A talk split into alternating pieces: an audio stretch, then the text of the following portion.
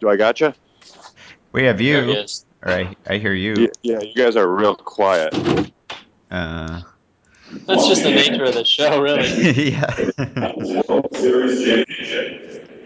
At this time, we ask that you please clear the field and continue your celebration elsewhere. Thank you. Get off Did you the hear that? field. Get off the field, Zach. I'm so sad you weren't recording. Uh, I am recording. Uh, oh, good. I think you have your sound. Okay.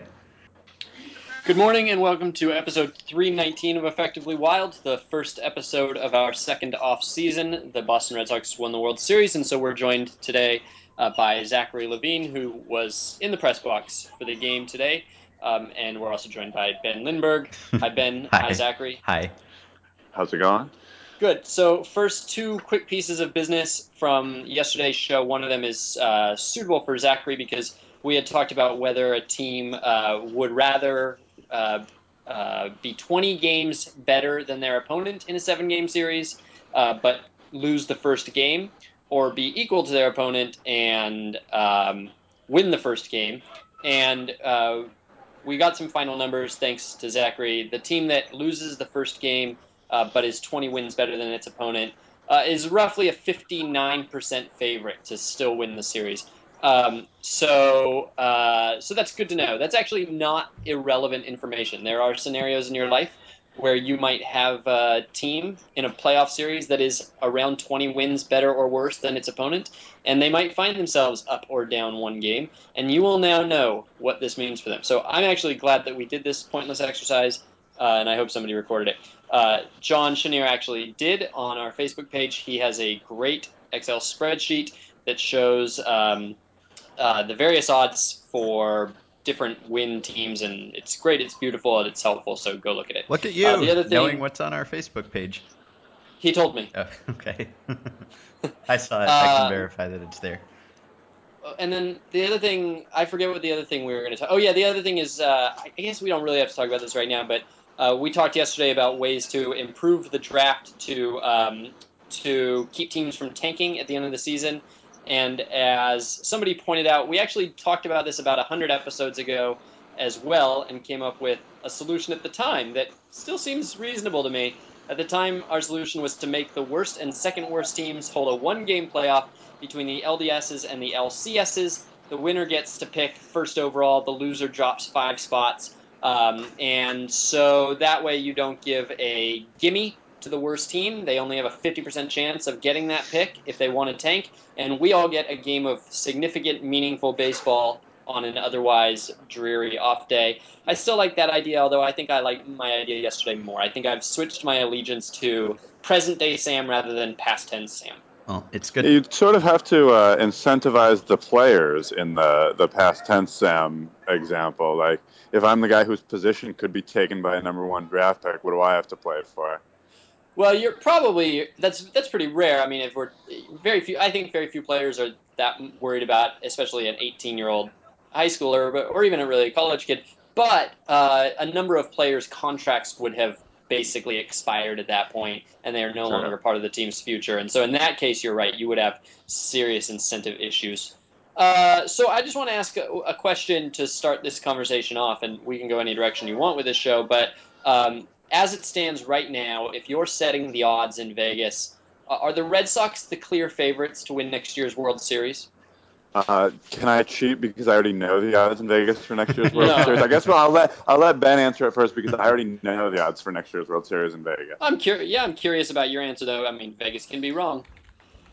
Oh, um, no, I don't think so. Only just the old rule that your chances of winning the World Series these days are your chances of making the playoffs times your chances of of of winning the World Series once you get to the playoffs. And we feel these days like the that those chances of winning the World Series once you get to the playoffs are roughly all the same. So the favorite to win the World Series is the team that has the best chance to get there. So I mean, I think the Dodgers have a much better chance of making the playoffs next year and, and winning a division. Like it's a, a much better thing to win a division now than have to play that coin flip game. Uh, the Dodgers have a much better chance of winning their division next year than the Red Sox do. Even though I think the Red Sox are the favorite, they're not a prohibitive favorite. And I guess I would say the Tigers also do, although I'm, I, I guess I'm a little less confident about that one. I have Uh, very so, so I would, I would put the Dodgers as the favorite to win the World Series next year. I have very little to add to that. That's that's just about exactly what I was going to say. Not, neither of you mentioned the Cardinals. Yeah, Cardinals would be up there too. I, I think uh, Yeah, just because of that division is a, a little tighter, but but I know you guys were talking recently about the Dodgers versus the field, and and that's the only division where I would, without a doubt, take one team over the field. Can you imagine telling a Cardinals fan in March that the Cardinals are going to make the World Series and that Oscar Taveras would not play, but that Michael Wacha would play? That probably would have seemed really weird and unpredictable. yeah. I don't know why we're talking about the Cardinals. It's a Red Sox night. So talk about the Red Sox. That's my question. Tell me, say, uh, say, say, Zachary, talk about the Red Sox. Okay, well the Red Sox, the the odds quoted I saw tonight are twelve to one to win the World Series next year.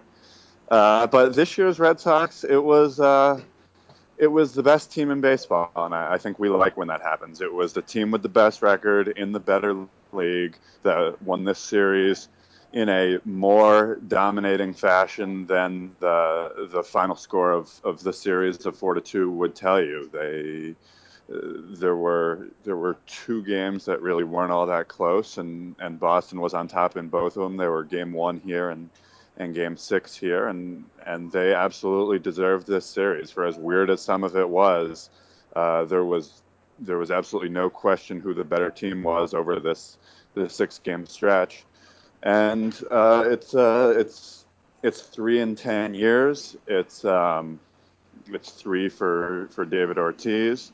Uh, it's the the first for Ben Cherington as general manager, John Farrell as manager, although they've they've both been in, in other roles with this club before. Um, but I think I you know I, I talked to Larry Lucchino after the game, and and he was talking about how you know what did you see in this this 69 win team last year that that made you want to take the approach of of going for a championship and and he said that they liked what they saw they liked the pieces that were left after the Dodgers trade but even he didn't see it turning around from 69 wins to 97 wins and a and a World Series uh, this fast and and my piece tomorrow is going to be a little bit on on how they made that transition uh, so quickly. What, what went right, and is there anything that other teams can learn from this? So, so I heard Ben Cherington say a couple times after the game that he just felt blessed to be along for the ride, or it was fun to be along for the ride, which is a a very humble way to, to to express that as the general manager of the team who was responsible for signing a lot of the players who who helped the Red Sox get where they were. And I've heard various other people talking about this team and the improvement and how much credit he deserves. Um, I, I've heard sort of the idea that he just kind of came along and, and the team got healthy, and that was the primary reason why they weren't good last year. And uh, now they were healthy all of a sudden, and and that was the the big the big variable that changed. Um, but he deserves quite a bit of credit, right, for for the moves that he made last winter. Yeah, you know, there's one where I really want to give him a lot of credit, and I wish I could have asked him about this, and it, it's something that I, I probably should have asked him in in some other game where it was was less crowded here. But uh, I'll give him a lot of credit if he had something on Shane Victorino that none of the rest of us saw. That so many people said this is a huge mistake. You know, he's a platoon hitter. He's a declining platoon hitter. Um, and they gave him a, a, deal that at the time looked silly. And he was a five-win player this year for thirteen million dollars, and you know was uh, I like to say overqualified for his position. He was obviously had a, a huge role in today's game. Um, the grand slam that he hit against the Tigers uh, was uh, was obviously another hit that got them this far.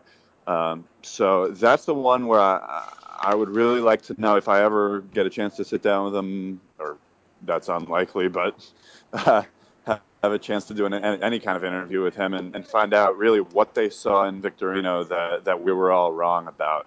And then the Napoli thing I, worked out terrifically for, for Boston that they were going to give him this big deal. He failed the physical, ended up signing a, a one year small money kind of deal. And um, other than that, he did he did some things that didn't work out too you know the did he this whole because I was trying to think about it. I I could think of I think seven seven signings they made, and they I mean Dempster maybe arguably, but even Dempster right. was you know hot stuff the first half, and right. you know he gave him gave him innings. Um, I, I think the one that that was the like was the worst was probably Melancon for uh, Joel oh, Yeah. Mm-hmm. Yeah, that's was true. I mean you look at how great this bullpen was, and then you realize that this was the throw it together backup plan to what was supposed to be. They they actually did invest a lot in this bullpen, and it's sort of a, a nice lesson when the one that, that worked out and and all that was the the signing for four million that barely registered. Uh, game six seemed like it was probably more fun to experience in person than it was at home. I would imagine it kind of had that kind of had that feel that it was more or less over early. Obviously, the the Cardinals have a good offensive team, although we didn't really see it in the last week or so. Uh, and they've they've come back from from deficits like that in the past, but it sort of had that that feeling of not not being particularly close, not being really in question after the first couple innings, and I assume the the atmosphere there was just sort of waiting for for the celebration time to start. Yeah, it was kind of a party. I missed the Tim McCarver farewell though. Was that good? Uh, I I believe Joe Buck said he was the best ever. Oh, okay. So just well, an understated tribute. And he's an and he's an expert on the matter, so he's he certainly has more experience with him than anybody. Right. So. Yes. Um, but yeah, it was uh, it was sort of a party here after uh, after that Victorino double. There was very little sense. You're right that the Cardinals kept, could get back into it. The one time it got interesting was uh, when John Lackey played the macho card when John Farrell came out to the mound and tried to take the ball from him, and, and Lackey put his glove up to his face and started screaming, and Farrell, Farrell left him in, and then he walked the guy, and then it was, uh, as I said on Twitter, it was time for Farrell to be an adult in the situation. Can and I can I can I can I share a hypothesis? Uh, not a hypothesis, but speculation. I actually think what? that that was I think that was all kabuki by Farrell. I think I don't think there's anybody who didn't know exactly how Lackey was going to react when he came out there. I mean, we uh. see Lackey do this every single time. It was completely predictable before he took, you know, the second step out of the dugout. You knew that Lackey was going to make that face and and say it's mine, it's mine, and get all heartfelt and everything. And so Farrell goes out and like lets himself get swayed, so called. Um, I just think Farrell knew all along that he was going to go out there pretend to look into Lackey's eyes, let Lackey convince him, and in doing so, that Lackey would sort of pump himself up and uh, and and you know get like a little extra boost from you know getting a vote of confidence from his skipper. Uh, so I actually uh, I'm gonna I'm gonna defend Farrell and say that it was not refusing to be an adult, but it was just a little bit of a uh, little bit of psychology he was employing. Okay, psychology, not this is pro wrestling. just psychology. It's, he knows okay. he knows his pitcher. Okay, I like that. No, that's fair. I, I sort of had that sense too, so I, I think that's definitely fair. And uh, Matheny didn't. I also love. I love that Lackey walked the guy too. Like yeah. Best best possible ending to that. Not a home run would have been awful. Like a home run would have been too much. We all would have felt really lousy. Mm-hmm. But a walk is perfect, just enough to sort of move the move the action forward a little bit, get Lackey out of the game, and and and uh, kind of embarrass him just a touch. Yeah. Uh, He's been fighting for that extra batter for like 12 years. He finally got it, and he walked him. um, uh, Matheny didn't.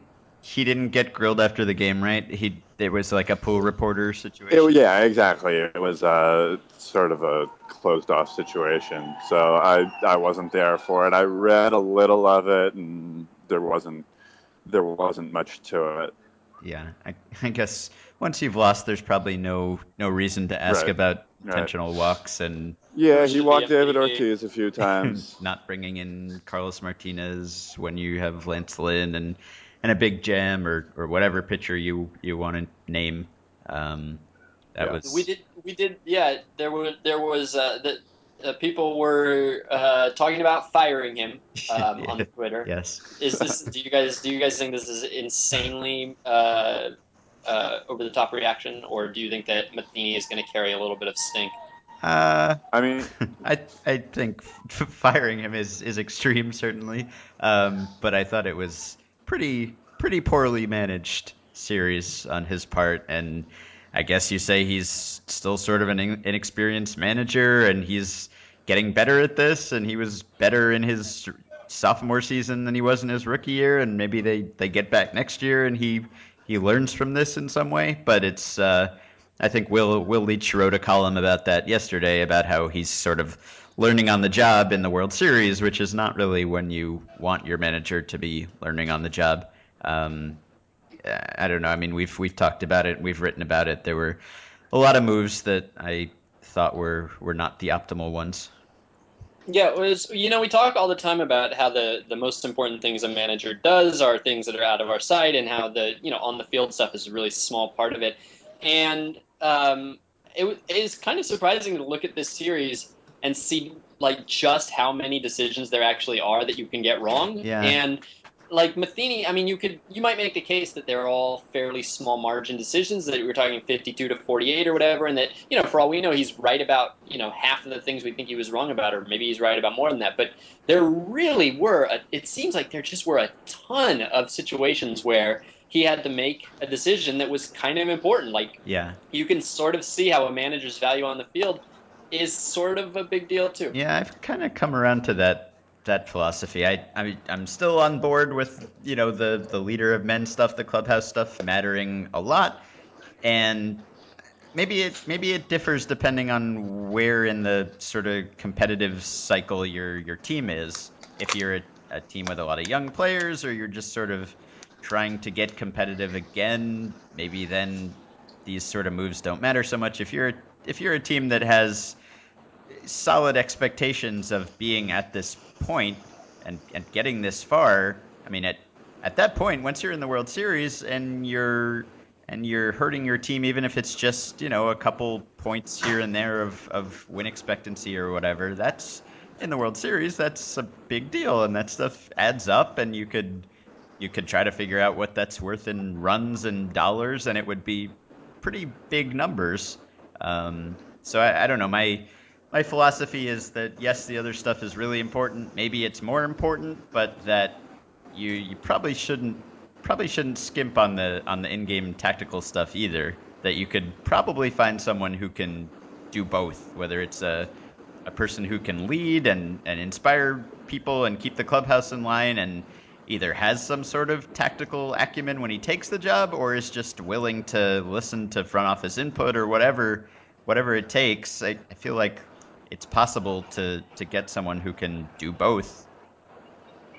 Yeah, and and Farrell's going to come out of all this looking really good. Like there's going to be a column everywhere about the how his hiring and the getting rid of Valentine, you know, jump started all this. But Farrell didn't really distinguish himself this series either. I would say. Right. Uh, uh, there was if if St. Louis had won, we could have there would have been all the same things to say there. So it was uh, it was sort of odd odd both ways. And by the way, like 20 minutes after they made that announcement for everyone to clear the field, there's at least 100 people still on the field doing nothing. Just walking around, getting their pictures taken, like knocking on the green monster, Mhm. throwing things around, like playing ball out in the field. I don't know who any of them are, but nobody's going home. Are you just planning to spend the night there so you don't have to walk outside the stadium? Uh, actually, outside the stadium looks okay now. I'm up on, on, I guess it's called level five of the stadium. It's the, the top level, and, and looking out, and it's very, very under control. Um, they closed all the streets immediately around Fenway. They did a really great job. I think I was reading in the paper this morning they had police from 40 different municipalities helping out in town uh, between the the game and President Obama's visit today. Um, so they've done a, what seems like a really great job. I haven't heard any bad stories yet, and I've heard downtown as you get a little closer downtown, just where It's more there's some residences and and some bars and stuff. The things have gotten a little wild, but uh, this is by no means anything resembling a riot. It's just the the transit won't be easy tonight. Mhm.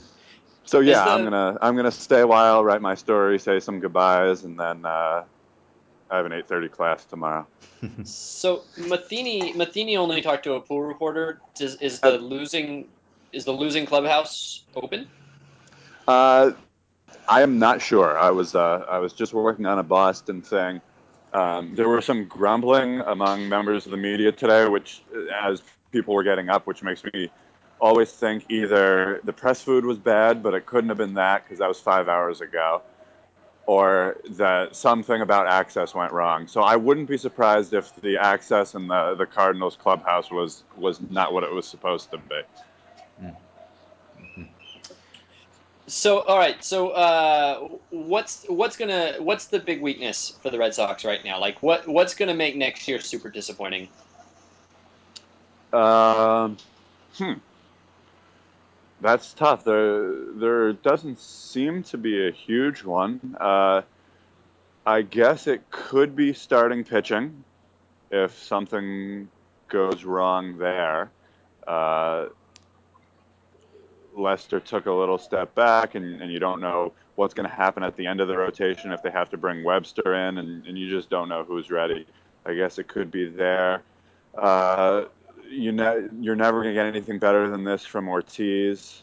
Uh, so I guess low end of the defensive spectrum stuff with that, and and whatever happens in left field uh, uh, will probably go down a little bit. So so I would say those would be the two spots. Mhm. Um, And the Cardinals have a, a bunch of a bunch of uh, you don't know questions to answer, positions to fill, possibly a, a shortstop to acquire somehow. Um, maybe a surplus of pitching, and maybe they'll talk about trading a starter and trying to get a shortstop from somewhere. They've got to figure out where to put Taveras and where to put Craig and where to put Adams. These are mostly good problems about having too many players for for not enough positions, uh, which is not such a They big should- deal. But They should put Taveras, Craig, and Adams all at shortstop. I think they could reasonably cover cover the position. yeah, that's that's a novel solution. It's not bad. Uh, all right. so so what uh what St. Louis Cardinal now that they've been defeated should the Red Sox take into next year? uh, geez, I feel like well, hmm. I mean the pitchers are off the table, so it can't be a pitcher. Uh, Carpenter doesn't. I like Carpenter a lot, but this, the the experts don't seem to think that he's like this kind of a player going forward. Uh, I mean, if contract is is is in, included, you'd probably would just take Taveras, right? I don't know. I, I feel like you're taking way too long to get to Yadier Molina. yeah, I think you could take Yadi. Yeah, I was gonna say that. Yeah, that's true. I forgot that they have Yadier Molina. yeah, he's pretty good. Yeah, so they take Yadier Molina. Or put or Beltran in left or something. I don't know. Yes, that's another thing the Cardinals have to decide is whether to bring him back, and I would guess the answer will be no, probably. I wonder what kind of contract he gets. Uh, I don't know. Two years. Maybe the same. Three years? I could see him getting the exact same contract. Like basically for the rest of his career, as long as he stays productive, he'll just always get the exact same contract every two years. He'll just go out and get it again. Two years, twenty six. Yeah. Mhm. Doesn't that still seem like just about right? It's funny because everybody was talking about like what an insane bargain he was, and he was. But I still don't know if anybody's going to give him more than that. He's two years older. Mm-hmm. Uh, all right. Is there anything else from this series that we have to get to? From this season that we have to get to?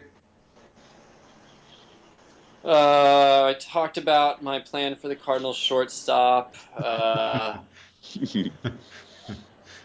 that's the one thing I really wanted to get to. So, no. Okay. Uh, all right then. Um, thank you everyone for for following us throughout this season. It's been fun. Uh, which is not to say that we are st- stopping or that really anything is changing, except that it gets even harder to keep doing the show. Uh, and I've been listening to the various other baseball podcasts that I listen to, and all of them have been like signing off for the year this week, and like we'll be back next year. Well, we will be back tomorrow, uh, and I don't I don't know what we'll talk about, but uh, if you have any suggestions for what you want us to do this off season, uh, please send them our way, and we'd be happy to to consider them. And and you're stuck with us, really. If you wanna if you wanna listen to a daily baseball podcast, your your options are limited. So we have that working for us. Um, so yeah, that's that's all I have to say. Me, uh, me too. okay. All right, uh, Zachary. We wish you well finishing your story and getting out of there alive. Thank you very much. Okay. Uh, good night, everyone, and we will be back tomorrow.